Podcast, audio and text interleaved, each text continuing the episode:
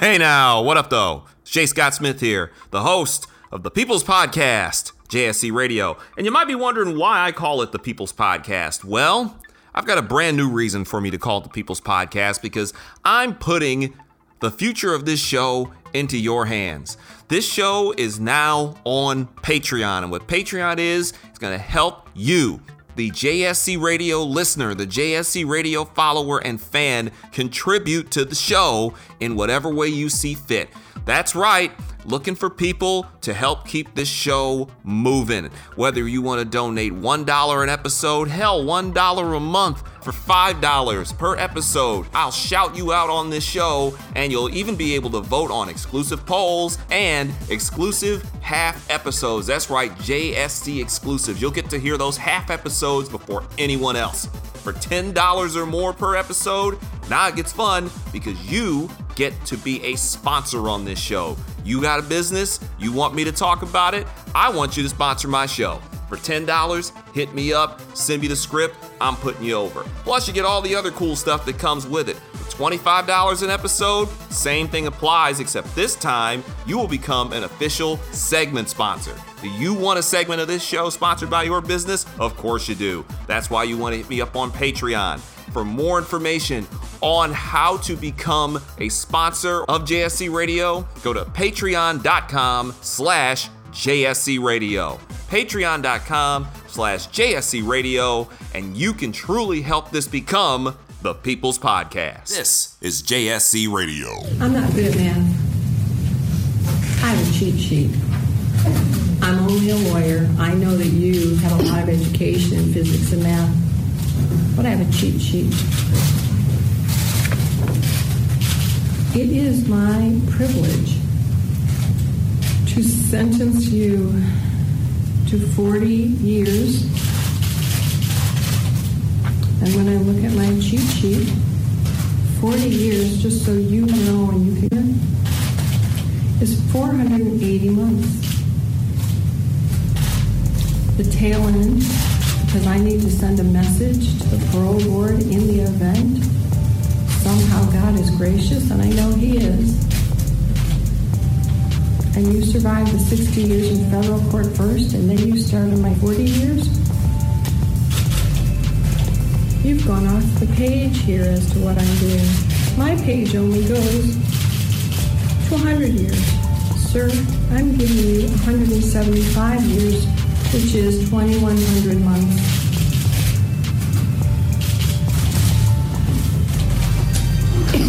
I just signed your death warrant. I find that you don't get it, that you're a danger. You remain a danger. I'm a judge who believes in life and rehabilitation when rehabilitation is possible. I have many defendants come back here and show me the great things they've done in their lives after probation, after parole. I don't find that's possible with you. Check it out. This is JSC Radio. Ladies and gentlemen, boys and girls, this is the 63rd episode of the People's Podcast. This is JSC Radio. I want to thank each and every one of y'all for checking in on this show last week. Did pretty good numbers on this thing. Got a lot of got a lot of positive reviews, a lot of positive feedback on this. I want to thank each and every one of you for your continued support of the show. I, of course, can be reached on Twitter at J. Scott Smith. I am verified on there. The show can be followed at JSC Radio. I am on Instagram at J. Scott Smith, and I am on Facebook at Real J. Scott Smith. I want to thank each and every one of you for supporting the show on Patreon. It's patreon.com slash JSC Radio. And of course, I want to thank all of you for supporting my website, jscottsmith.com, the mothership. As well, I want to, of course, throw out plenty of love to those of you who support the podcast wherever it may be, whether it is on iTunes, whether it is on SoundCloud, the original home, soundcloud.com slash JSC Radio, whether it is on Audio Boom, whether you find it on Google Play if you've got an Android, or any other Stitcher, can't forget Stitcher, or any other podcast outlet. Wherever you can get your podcast, simply put JSC Radio into the search engine. And if you found me, thank you damn it, thank you. I really, really appreciate it. Of course, on jscottsmith.com, you can also check out my blog. I have my weekly uh, words of wisdom that are making a comeback on there. First one for the new year was out last week. And of course, you can listen to the show directly on the site. That's jscottsmith.com. So, uh, a little housekeeping here. Originally, this show, this episode, was scheduled to be the retro review of the 1998 Royal Rumble, but there's no way that I could, in good conscience, with what we talked about last week, with what has happened in the corresponding week since, there is no way that I, in good conscience, could have gotten on this microphone and done a pro wrestling show. So, as is the case, and as will happen from time to time, because thankfully this is my podcast and I can do pretty much what the hell I want to do with it, I have made the executive decision to move the episode of the retro review episode. I've made the decision to move the retro review to next week, episode 64. And I want to be able to fully give you a real retro review because I wouldn't be doing it any justice and I wouldn't be doing you any favors by doing a half ass show like that. So, no. I will say this, however the second half of this show, because I am not going to go another hour on this, at least not this time. The second half of this show, we are going to get over to some fun topics because I'm in a city for the first time in my life where its football team is headed to the Super Bowl. So it's a little different for me. So we're going to talk about the Super Bowl. We're going to talk about the Eagles and the Patriots and some of the cool things and the cool scenes from out here in Philly this past weekend. But um, after last week's show, there was a need to kind of, kind of not put a bow on it because this is something that's going to be out there for a while. But as I'm recording this, we're still a few hours past the sentencing of Larry Nassar, as you heard there in the open.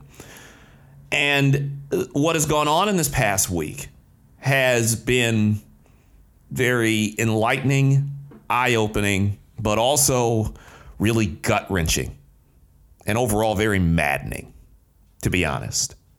Because, and I alluded to it during last week's show, but um, last week's uh, last week's show was the first time I really kind of laid it out there about my school, Michigan State University, and I kind of alluded to it. But I can honestly say this is probably the first time I've really been ashamed of my alma mater. Like, really been ashamed.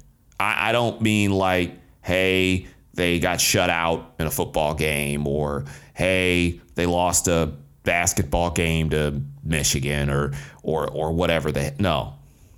I mean, this is the first time I think I've honestly been kind of embarrassed to wear my green and white, to rock my colors, to wear a Michigan State hat, one of my MSU hoodies or an MSU t-shirt or something that some in that area. This is the first time I've really been ashamed because what was uncovered over the last week to 10 days with the uh, with the young ladies who were uh, giving their victim statements during the sentencing of that bastard Larry Nassar.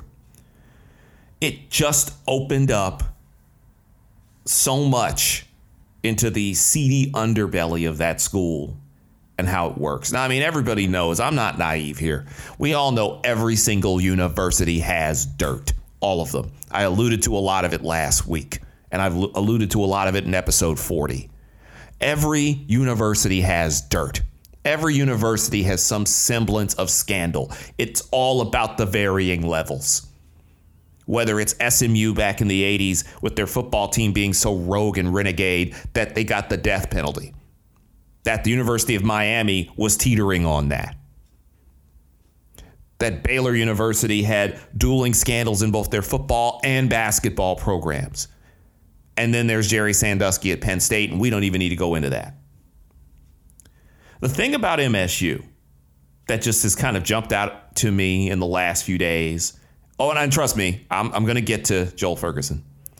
The thing that's jumped out to me overall is the level of callousness, just the total level of incompetence and buffoonery and overall lack of caring and the the lack of a, of self-consciousness or self-awareness.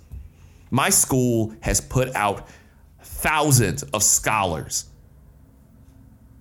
a multitude of highly intelligent individuals, people who have gone on to do amazing things. There is the, it's more than really a marketing campaign, it's a reality. It's called Spartans Will. If you follow me on Twitter, anytime something cool happens with MSU, whether it's athletically or in some field of academics or socially, and it involves the Spartans, I will tweet the hashtag Spartans will. Even if it's a guy who went there, like if somebody says something about Draymond Green, for example, I'm going to get Spartans will out there. If I see a Spartan in the Super Bowl, I'm going to say Spartans will. Spartan in, in anywhere because we're a family. I've laid that out there. I've talked about it numerous times. But to listen to those stories of those girls, I can only, well, those girls and women. Well, a lot of them are grown women now with families. But to hear those harrowing tales over and over and over and over and over again, and to think of how poorly the university handled this, how terribly this university failed them, how arrogant and condescending and just overall disgusting they were to some of these girls. All I wanted to do as a kid was go to the Olympics. I was at the height of my career at 19, and the Olympics were just one year away, and I just couldn't take any more of the abuse. I was broken. Larry, my coaches, and USA Gymnastics turned the sport I fell in love with as a kid into my personal living hell. The first time I distinctly remember Larry abusing me was at my first U.S. national championships in Minnesota. I was 14 and ended up not being able to compete because of an extremely painful hip injury. My injury was very close to my pelvic bone. So when Larry put his fingers in my vagina for the first time, I innocently thought it was some sort of internal treatment for that specific injury Almost each and every time I received treatment from Larry from that moment on, he would molest me. Yet, no matter what Larry was supposed to be treating on me over the years, usually my ankles or my knees, his fingers always seemed to find their way inside of me. Around the age of 15 or 16, I would start getting panic attacks before leaving to go to the ranch. One time, I was so desperate not to go, I thought faking injury bad enough was the only way out. I was taking a bath when I decided to push the bath mat aside, splash water on the tiles, get on the floor, and bang the back of my head against the tub hard enough to get a bump, so it seemed like I slipped. My parents immediately took me to the hospital because they thought I had a concussion. I was willing to physically hurt myself to get out of the abuse that I received at the ranch. Larry, I trusted you. I believed you were a kind person. You took complete advantage of my innocence. Your kindness was simply a ploy to molest me every chance you got. I can't even put into words how much I fucking hate you. It's mind blowing to me. Judge Rosemarie Aquilina sentenced Larry Nassar to 40 to 175 years in prison. That will run consecutively. After, somehow, some way, if Nassar were to serve the 60 Fed years that he got for the child pornography, he would then serve essentially 175 years. He ain't ever getting out. Never. This is not like a, a celebratory thing because so many lives were ruined. So many lives have been affected. So many lives have been damaged by that piece of garbage. I laid it out last week. I don't need to keep going into that. So many people had their lives ruined. And now that Nassar is going where he's supposed to go, first to prison and then to hell, the focus has now turned on Michigan State University as a whole. And that brings me back to Joel Ferguson. Because, yes, I was going to go there. I really wavered on whether I would play any of the audio of that horrid interview that he did with Tim Staudt, a Lansing sports legend, legendary sports anchor in, in mid Michigan. I'd really kind of vacillated on whether I would play any of the audio from that. But you know what? You have to hear it for yourself. I can't read that. but it gives you an indication and an idea of what you're dealing with in these colleges and universities. Because Joel Ferguson, what what he said on Tim Staudt show on WVFN in Lansing, that is par for the course for who he is. So I'm going to let you hear a little bit of it. I'm not going to play a lot. I'm going to give, give you just a taste of this to give you an idea of the level of tone deaf buffoonery that has helped Michigan State over the last really the last few months become a legit laughing stock and I'm not going to get in front of anybody and stop them from saying it. It is. Because when you have shit like this coming out of the mouth of a man who represents your university, what the hell are you going to do? How are you going to dispute this? Uh, I, well, it's, it's, hard to pick out what people want to hear right now. I, I would just say that the uh, the board, uh, the meeting we had the other day was five hours, and uh, talking Lou Anna was ten minutes.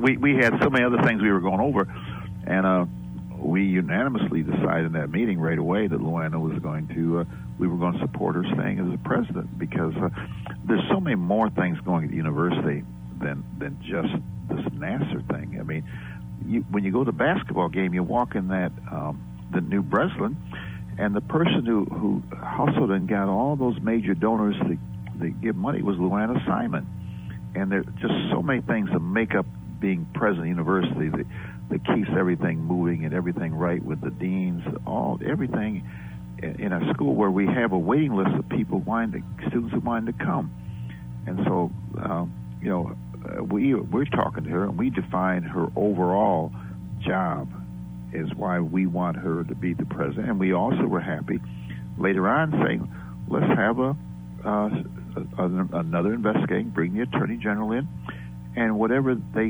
say, we'll live with that. But we certainly aren't going to do it anything before the thing because you know we actually believe that when he gets through though that he will say that that uh, our senior people uh, were not complicit in what this uh, pervert did. Do you hear from people on both sides of the ledger on this issue, or more one side than the other? Uh, well, we, we, the people who actually uh, know about it, the workings of the university, we hear one thing. This weekend, we had so many of our major donors and so many of our uh, major alumni sending communications to us in support of the president and supporting what we're trying to do. See, Joel Ferguson is the type of guy that when what went down at Baylor occurred, he's the guy that you run out in front of the camera to say really stupid shit, really egregious, offensive, awful shit. He's the guy that you run out there wearing a Penn State sweater in the midst of the Sandusky trial. We have more pressing things going on at MSU than this quote Nassar thing. Are you out of your fucking mind? This is the single biggest thing you got. I'm a graduate of Michigan State University. I'm an alumnus, a paid alumni association member. That's not an easy thing to do on a journalist budget. I've supported this school through so much. But I'll be damned if I'm going to sit here and listen to you try to sell to me that this woman, Lou Anna Simon, I talked about her last week, should remain president of the university. And the fact that she's still president of the university as I record this is already fucking egregious. But that for you to get up there and try to justify her staying because of the additions made to the Breslin Center, yeah, I've been in that trophy room. I've been in the Skandalaris Center. I've been over there. It's really fucking nice. Lou Anna Simon needs to go, and you need to follow her ass on out. And the rest of you trustees who got out in front, despite saying it was Breslin who said, he said this, that people have perceived the trustees to be tone deaf. And then what does he do shortly thereafter? Show you how fucking tone deaf they actually are by getting behind Lou Anna Simon because money and fundraising is just so damn important to you. That's how we got here in the first place with Larry Nassar. And I'm trying to understand this about Larry Nassar. I'd never heard of the little squirrely bastard until this whole thing started back in 2016. Thanks, by the way. And I tweeted this out earlier today, and I'm going to get it out there again. Big up and mad respect to local journalists. While so many of you are out here whining about how come the national media didn't, blah, blah, blah, this shit was out there for two years. And it started in, of all places, Indianapolis, at the Indianapolis Star, when Rachel Den Denhollander told the Indianapolis Star about what Larry Nassar had done to her. And it spread like wildfire back up to Michigan, where MLive and the Lansing State Journal and the Detroit News, especially Kim Kozlowski and the Detroit Free Press and Michigan Radio, all got all over this. They've been on it. Quit waiting for national media to pick up every goddamn thing. So much great work is done on the local level in journalism, something that I have been a part of on so many levels. To dispute that or to act like CNN is the only place you can go, or MSNBC is the only place you can go, or Fox News, where you shouldn't be going anyway, is the only place you can go. Go to your local newspaper, your local radio station, your local public radio station, because that's where the real shit is. It ain't always got to be national. By the time it's national, the shit been out three, four months. Larry Nassar was a story two years ago, and it started in Indianapolis at the Indianapolis Star. And it just makes me wonder what was it about Larry Nassar? Yes, he was this quote, world renowned doctor. I don't know of anybody he's actually helped recover. Nobody has come. No, you haven't noticed the only people jumping to his defense, and they aren't even really jumping to his defense, they're trying to cover their own ass at the university, are the trustees or were these doctors who just one by one by one kept falling in line behind the foolish, it's a medical procedure trope. Despite the fact that even they wondered, well, it is a medical procedure, but usually we wear gloves. Don't we normally wear gloves for this thing? Yes, you normally wear gloves for this thing. But the problem is, it was a quote unquote medical procedure that was meant for like one or two things, and there's a protocol to it. More often than not, you're not being so invasive. This motherfucker was out here doing this to girls who had ankle problems. He was out there doing this to girls who had minor problems that had nothing to do with, quote, fixing the pelvic floor. And uh, here's something as I'm sitting here saying this and I'm kind of getting to a different point. I look down and I see that courtesy of my old uh, stomping grounds, the Detroit Free Press, and followed up from the state news, the student newspaper at Michigan State University, that uh, Lou Anna K. Simon is going to step down. Thus, at least putting a bit of a bow on some of this. She's stepping down. It'll be effective as of Thursday. So, pretty much, it'll be effective as you'll hear this on Thursday. And uh, it needed to happen. I don't know what the hell took so long. I don't know why she tried to fight this thing I don't know why the board of trustees, who looks like a bigger group of a bigger group of fool asses.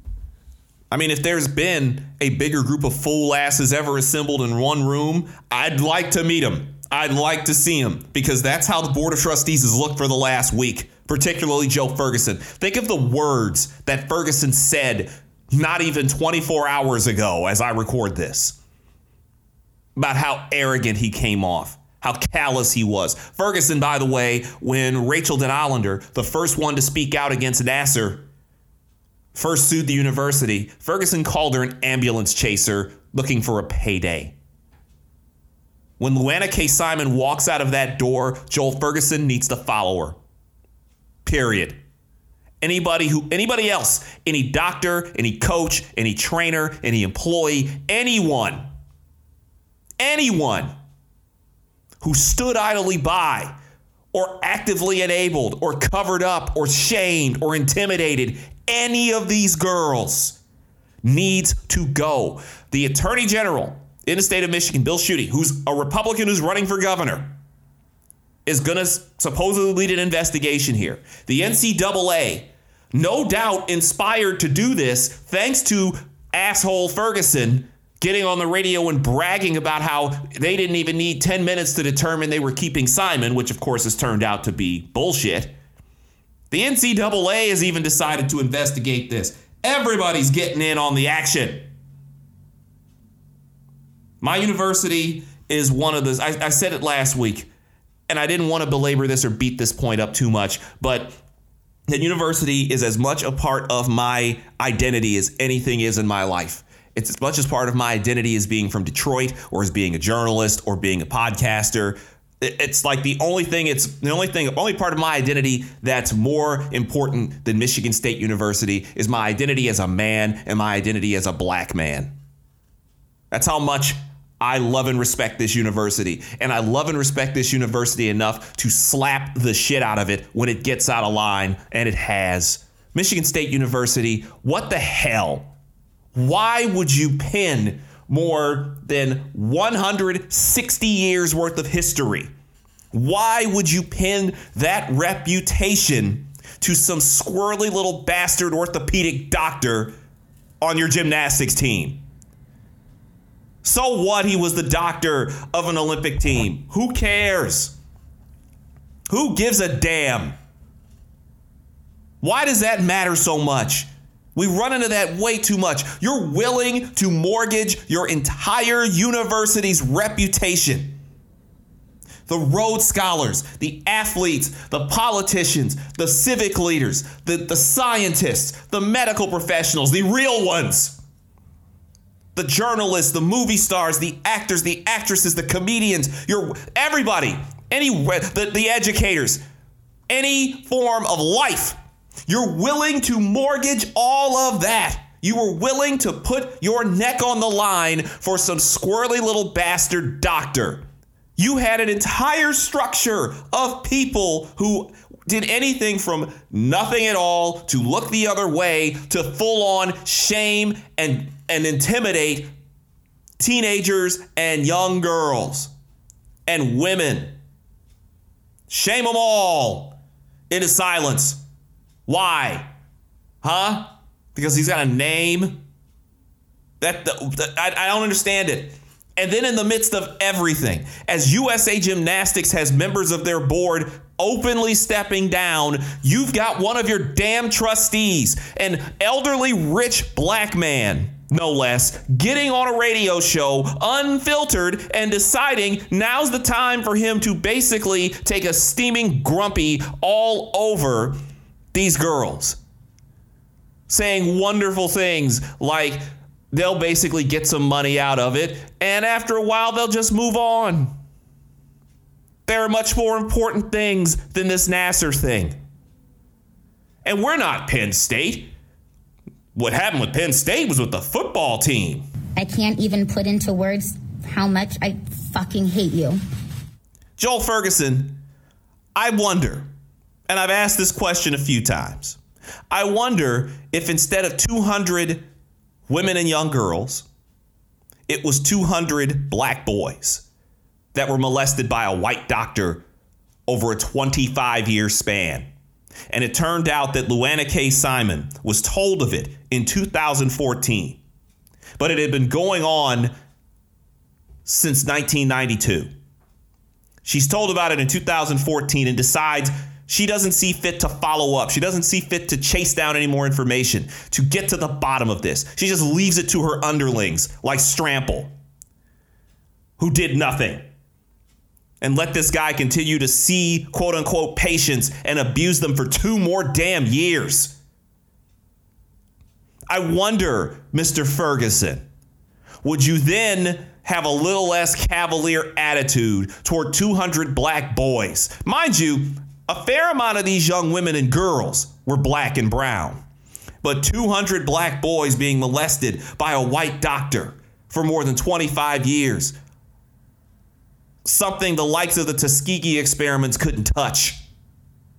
Would you then get your old, out of touch, crass, just awful ass onto a radio show and say, well, at least it wasn't the football team. They'll get over it. They just want some money. This is a sad and shameful chapter in my university's history, and it's going to take a long time. Like I said last week, this is a stink that don't come off. This is a stain that don't go away easy. This is one of those things that hangs with you for a while. This is the type of thing that you're going to have athletes and alumni and faculty members and people who just flat out support the school taking a whole lot of shit because of things like this. But the primary thing is is that I care about and so many of us care about the welfare of our young women and our young girls and our boys too. But let me just put this in the best perspective I use the best the term best loosely here. Let me put this in the best perspective I can. Jerry Sandusky, who committed one of the most heinous acts ever associated with a, any sort of college athletic program or any sort of university, he had 10 known victims. 10. Obviously, there were, sure, there were scores more of them, but there were 10 that were known. Thanks to the victim statements given to Judge Rosemarie Aquilina, who looks like who's just a hero in this whole thing. She's magnificent. She's everything that Lou Anna Simon has not been, that the MSU Board of Trustees and administration has not been, that Kathy Klages never was. She's been a hero. Judge Rosemarie Aquilina, whose courtroom I've sat in and gotten to talk to this woman. She's a lovely lady, but she don't play, and you heard it when she sentenced Nassar. She had nearly 190 victim statements. 190, that's almost 200 victims of Larry Nassar over 25 years. That's outrageous. How did this go on? How does this happen? And how many more schools have to go through this shit? How many more of these schools have to be nationally and basically shamed globally? before the memo finally gets on your desk. When somebody tells you some shit like this is happening, do not pass that buck back down the ladder. I don't give a damn if he's a high profile professor. I don't give a damn if he's a high profile coach or an athlete. I, if it were Tom Izzo, I'd want you to bury Tom Izzo. And Tom, what the f- was that? I hope the right guy was convicted. Tom, seriously. It's like everybody just got a case of the stupids talking about this the last week. I don't care who you are. If it were Tom Izzo doing it, I'd hope you put Tom Izzo 30 feet under the ground. If it was Mark Dantonio, I'd hope you put his ass 100 feet under the ground, bury him. And stop this nonsense. Stop putting positions of power. Stop putting donations and money. Stop putting endowments and and additions onto stadiums and new cafeterias and fundraising and all that fuckery. Put it all away. And let's start paying attention to what's really important out here. And it's these young girls, it's these women, it's these kids, boys and girls. Because at Penn State, they failed a boatload of boys. I love my university and I love it enough to get angry at it. And I know over time we're going to come back to this. And I'm sure I'm going to have some extra information for you guys. At some point, I might toss a little extra show in there talking about Simon being forced to resign because, yes, she's going to be resigning. But for the life of me, do better. I don't care if you're at Michigan State. I don't care if you're at Michigan, Purdue, Illinois, Ohio State, Northwestern, Penn State, Baylor, Texas, Oklahoma, Washington State. I don't give a damn what school you go. Howard. I don't care what school you go to. Do better and look out for our people, our young girls, our young boys. Let's treat each other right. And let's act like we got some goddamn sense. My name is Jay Scott Smith, and coming up after this break, we gotta change the mood up. We gotta we gotta have a little bit of fun. We gotta talk about something pretty cool. The Super Bowl is set. And the two teams that are going to play in it, one we talked about last year, and the other is literally right down the street from me. And that's pretty damn strange, but pretty damn fun. My name is Jay Scott Smith, and this is the 63rd episode of the People's Podcast. This is JSC Radio, and we'll be back after this. Check it out. This is JSC Radio. Okay, so five tacos of cheese and a large soda. That's ten thousand and twelve dollars. Please drive around. Wait, ten thousand what? It's obvious you're buzzed and driving. I've only had a few. I'm fine. Yeah, the food's twelve bucks, but getting pulled over for buzz driving could cost you around ten thousand dollars in fines, legal fees, and increased insurance rates. Please drive around. Actually, just park and come in. Nothing kills a buzz like getting pulled over for buzz driving, because buzz driving is drunk driving. Brought to you by the National Highway Traffic Safety Administration and the Ad Council. Hey now, it's Jay Scott Smith here, the host of JSC Radio, which you can now hear on Stitcher Radio. That's right, Stitcher is radio on demand. Now you can download the free app today and it's available on iOS, Android, as well as Nook and Kindle Fire. You can take JSC Radio anywhere. The app is free, you can listen anytime, anywhere. Now, if you're wondering what Stitcher is, Stitcher is an award winning free app that lets you listen to all of your favorite shows, plus discover 40,000 news, entertainment, and sports shows such as JSC Radio.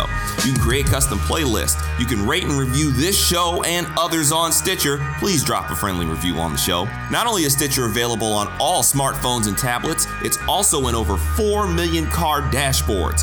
It's on demand and on the go. No downloading, no syncing, no wasted memory on any of your devices. You can stream your favorite podcasts, like JSC Radio, for free on Stitcher. If you don't have the Stitcher app, simple. Go to Stitcher.com today or check out the App Store on whichever device you use.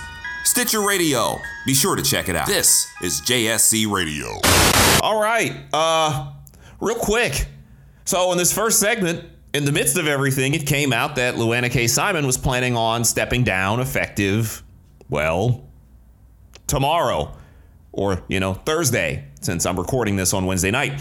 Well, during the break, turned out that she offered up her letter of resignation effective immediately. So, Lou Anna K. Simon is dunzo. Out of here. As she should be. Simply put, it was time. And in the letter, which is pretty lengthy, and I'm going to get this out of the way very quickly, not going to take too much time up on this. She says the survivors' accounts are horrific. They are tragic, heartbreaking, and personally gut wrenching. I take that solace that many victims have indicated that the opportunity to confront Nassar is a step toward healing.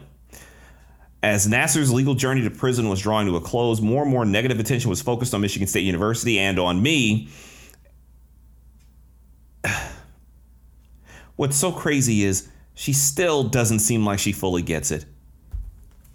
As tragedies are politicized, blame is inevitable. This isn't just simply being politicized. You really let this shit go on. As president, it's only natural that I am the focus of this anger. I understand, and that is why I have limited my personal statements. Anyone who knows me knows that I am per- I am a principled person. I have spent my entire professional career, more than 40 years at MSU. I love this place. I have watched it grow and prosper, and it has been an honor and a privilege of my life to serve as its president since 2005. And over the last few years, I have the opportunity to work with all of you toward our shared goals for MSU. I will continue to do whatever I can to help MSU prosper in the future as a Spartan in whatever role I may play. The only role that you will be playing is the tune that they play when you're walking up the street at the end of The Incredible Hulk. You're done. We're done here. Get out.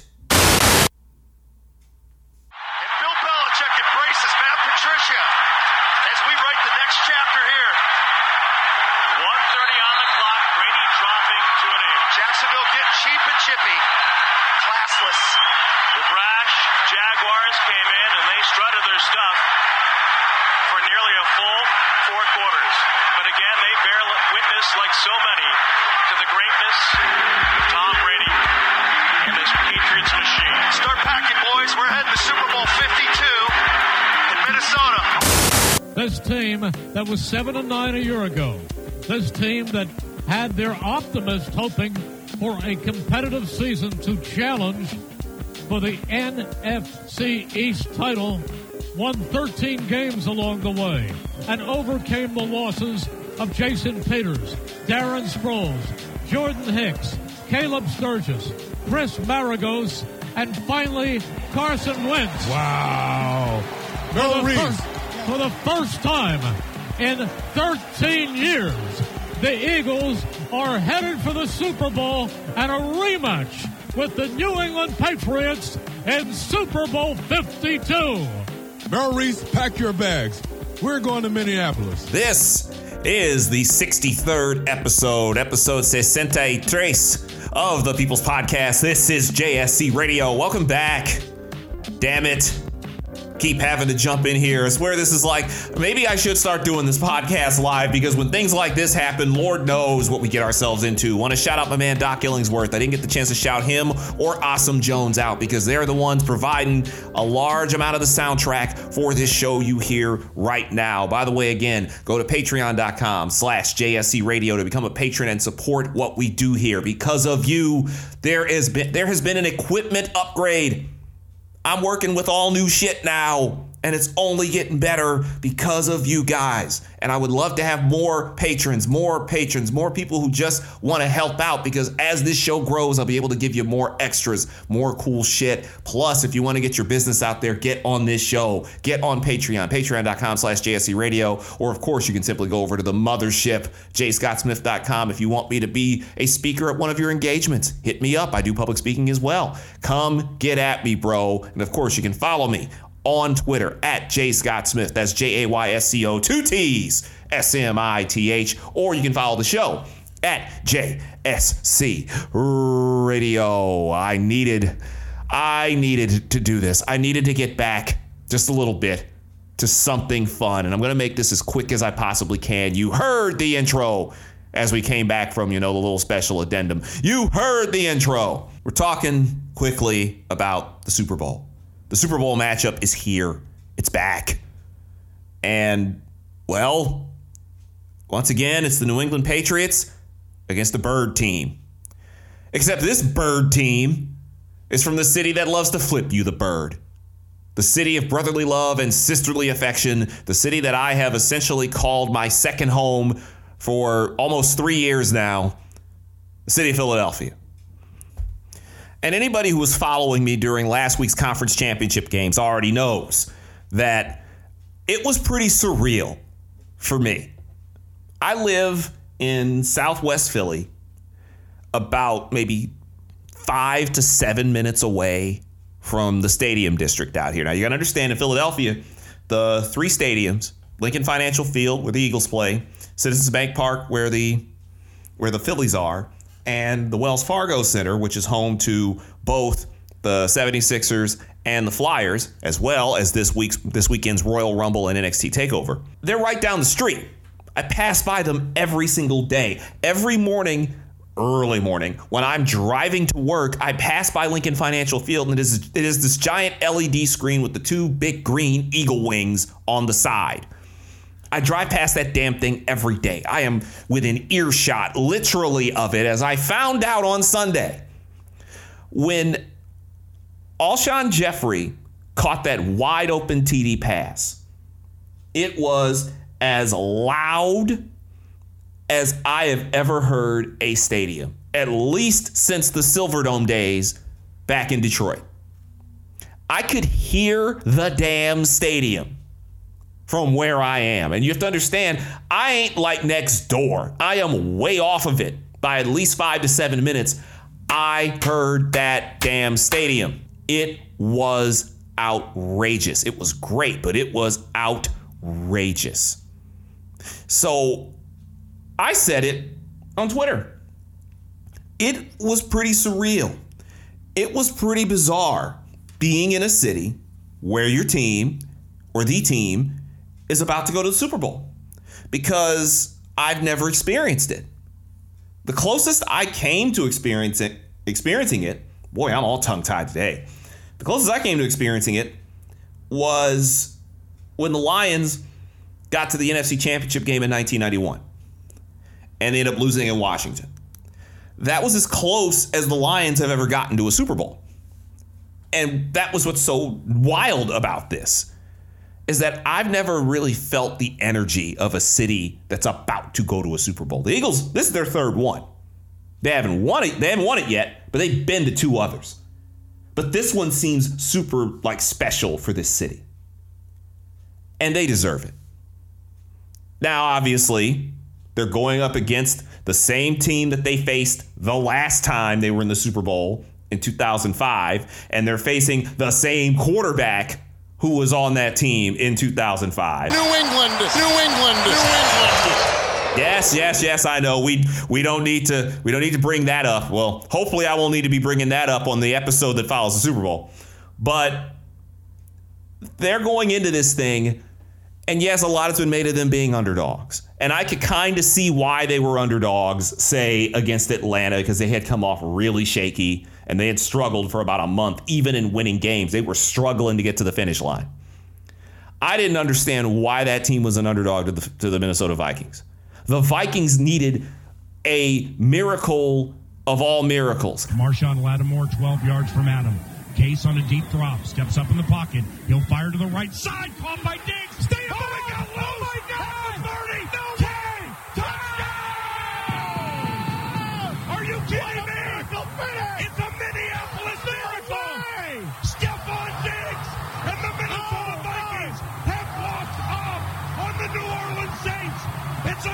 51 yard Minneapolis miracle. They needed basically a. Whoa, he has trouble with the snap! Type of miracle in order to get to that NFC championship game to just get de pantsed by the Eagles. They made the Vikings look like the Lions in a game against a team with a pulse. They made Case Keenum, who was on his way to making a bushel basket of money, as the Brinks trucks were getting filled up. Now they made Case Keenum kind of look like Case Keenum. When Patrick Robinson caught that ball and the interception and ran it back 50 yards, my eyes lit up when that thing went airborne. Because I saw, I knew it was an interception before it even got to Robinson. Before Robinson even stepped into the frame, I knew that ball was getting picked off by somebody. And that whole game flipped. And that was the first time I heard that stadium in the distance, and it got loud. And then on the Jeffery pass, it got real loud. I love the energy of that Philadelphia Eagle team. I do. And I am so damn envious and so damn jealous of these people who get to celebrate a third Super Bowl trip. A lot of these people, if they're my age or a little bit older, they've been alive for all three. For them, this team going to the Super Bowl is like when the Pistons or the Tigers got to the NBA Finals and World Series, respectively. I've seen the Red Wings win four Stanley Cups in my life. I've seen the Pistons get three titles. They should have five. I've seen them get three titles in my life. The Red Wings should have five too, by the way. I, have I've seen Michigan State win a national championship in basketball. Hell, Michigan State won a national championship in hockey. I've seen my teams all win except for that big blue and silver pile of excrement that plays in Ford Field. And more often than not, that's a team that's more concerned about its touchdown celebrations and looking like they're a good team instead of being one. That's what the Eagles and the Patriots are. And, and a moment on the Patriots, the AFC Championship. The AFC Championship game, that was that was theater. It was. It was theater. It was the better of the two games. The NFC Championship game was an unmitigated ass kicking. The Vikings were dead as soon as Patrick Robinson picked that ball off. It was over right then. At 7 7, that game was over. The Patriots basically did what the Patriots have, bec- have just grown to do. When the Eagles played the Patriots in 2005, they were coming off back to back championships. They were peak Patriots. Brady was just really starting to enter that GOAT conversation. He was still young, he was still semi babyface. The Patriots weren't completely hated at this point. He was young Brady, he was dynamic, he was really, really good. These Patriots are the old, grizzled heel Patriots, the ones who've seen some shit been through some shit and just don't give a damn about what you think. Tom Brady's out here dropping F bombs on people everywhere. You got players fighting each other, infighting in the organization. A lot of these guys are, are aged out, but they also got a lot of young dudes. And there's just so much piss and vinegar in this team. I mean, honestly, they're the type of team where even though you hate them, if they wore your city's uniforms, you'd probably love them. And that's what makes the Patriots the Patriots. That game with Jacksonville, Jacksonville, that's a really damn good team. They have the type of defense that I would just kill to have in Detroit. Kill. But they weren't ready for prime time. Uh, I mean, in retrospect, did anybody really think a team with Blake Bortles as its quarterback was going to get to a Super Bowl? Now, the fact that he looked pretty damn good for the first three quarters of that game had me even shook a little bit. But did anybody really think a team with him at quarterback was going to go to the Super Bowl? Really? Did any of you think that? When Tom Brady's on the other side of the field. And that whole time as I'm watching that, I'm thinking, this game, it's too close. 20 to 10 is not enough. As we learned last year in the Super Bowl, 20 to 10 with 10 minutes to play, that's cake for the Patriots. Because if 28 3 with a superpowered Atlanta team wasn't enough, 20 to 10 with a Jacksonville team with a guy who can go, who at any minute could go all Blake Bortles, you knew it was going to happen. You just knew it. I knew as soon as that game got to 20 to 17, New England was winning. On the first touchdown to Amendola, not the second. I knew they were winning. Jacksonville and all the Patriot haters and conspiracy theorists, and trust me, I don't care much for the Patriots either. I told you what I wanted to see happen to them last year in episode 30. I told you what was I wanted to see happen to them. It didn't happen. But you, you got to stop with all the conspiracy theories oh, well, this whistle cost Jacksonville the game. I mean, Myles Jack made a hell of an athletic play, stole the ball from Dion Lewis as he was about to get loose on a screen pass and probably score a touchdown. Myles Jack, the dynamic rookie defensive back, chased this cat down, snatched the ball from him, and in the midst of them tumbling over each other, he comes out with the ball. The refs blow the whistle because they thought they saw Lewis touch him while he was down. And at first glance, at regular speed from a certain angle, it looked like that. The replay showed that's not what happened. The ref got a little trigger happy, blew the whistle, blew the play dead. And yeah, it hosed them a little bit. It did. But you also have to remember two things. One, Jacksonville was up by 10 at this point. It was 20 to 10, not 13 10, not 20 to 17. Because people like that little revisionist history. It was a 10 point Jacksonville lead at the time. Secondarily, Jacksonville still got to keep possession of the ball. And they did squadoosh with it as they did the rest of the game. You can't sit on a 10 point lead against wily old bastard Tom Brady. You can't.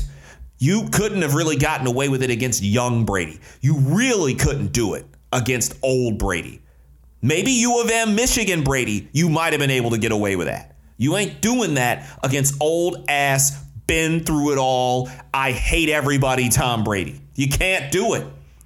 And as soon as you give the Patriots an opening, they will rip out your heart. And that's what they did. The Jags found out, like just about every other team in the better part of the last 15 years, you don't F around with the Patriots in big games. You don't. You got to put them down. The Giants learned that. Put them down. Now, yes, they used two uh, just cheat code esque catches to pull it off, but you got to put that team down. The Baltimore Ravens figured that out and put that team down. Other teams can't. And people always, you hear it, anybody who hears this podcast knows how much I get on the Detroit Lions about their phony little BS fourth quarter comebacks and Matthew Stafford's got all these comeback victories, blah, blah, blah, blah, blah. But see, the thing is, all those comeback wins are against tomato can teams, against jabronis, against these teams that are barely serviceable, that are barely getting over on anyone these these fourth place teams, these teams that got like two wins, they're like two and eight, and you're pulling these bullshit comebacks late in the fourth quarter to pump up your stats. Tom Brady's out here pulling fourth quarter comebacks on the Seattle Seahawks in the Super Bowl, on the Atlanta Falcons in the Super Bowl, on the Jacksonville Jaguars in the AFC title game, on the Baltimore Ravens in the AFC title game on the Pittsburgh Steelers in the playoffs. Those are the kind of comebacks I respect.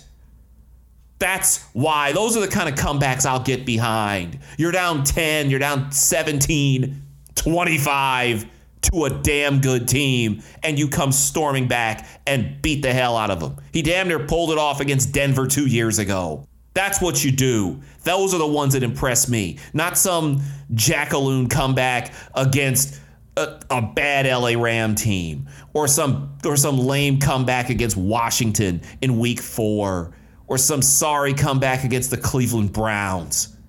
Give me something like that and you'll get my attention. I really like these Eagles though. I'm not going to give you a full prediction. I'll sneak it in at the end of the retro review next week. But the idea that the Eagles are this big time underdog, I don't buy into it. Nick Foles is a damn good quarterback. And there are a lot of teams that are going to be offering up a mint to the Eagles to try to trade for him. Because this some bitch came onto this team and basically become Jeff Hostetler 2.0. He was out there slanging that damn pill on Sunday. I was stunned. Nick Foles, who for a brief moment was a Spartan, by the way, was out there slanging that damn pill. That flea flicker to, to Torrey Smith. He nearly hit Torrey Smith on a long pass early in the game. Torrey Smith just dropped it. That pass to Alshon Jeffery, the, the he was squeezing it into tight spots. It, this dude was out here balling. Number nine for the Eagles was out here balling in a big game, while number nine for the Detroit Lions turtles up. Yeah, I said it. I said it, and I dare you to have an issue with it. I'd take Foles over Stafford in a game of that nature because I saw what Foles does in big games, and I've seen what Stafford does in big games. One of them turtles up, and the other one isn't making $27 million a year. For God's sake. I dig this Eagle team. And I've probably heard more of Fly Eagles Fly in the last two weeks than I've wanted to hear. But it looks like I'm going to be hearing it at least for another two weeks because the Eagles are in the Super Bowl and they're on their way to Minneapolis. And by the way, it has got to be the shittiest feeling in the world if you are in Minneapolis, if you live in the Twin Cities and you just saw your team go out and get their head kicked in by the Philadelphia Eagles in the NFC Championship game. And now you got to go into downtown Minneapolis and see all these Eagles placards with Super Bowl underneath them going up all, over the damn street. Try that on. How does that feel? If you're the damn Minnesota Vikings and anybody who lives in the Twin Cities, that's got to suck, man. Patriots, Eagles, Super Bowl 52. Oh, and one more thing before I go. Now, I've been out here in Philadelphia for the better part of the last couple years, and I've been able to listen to some Eagle games on the radio. Mostly it's been on TV. But you heard it in the intro and you heard it in the open here to start the segment. I wish someone had told me before I moved out here how much of a treasure that Merrill Reese is. Merrill Reese, if you don't know, is the radio play by play guy for the Eagles. You heard him in the start here.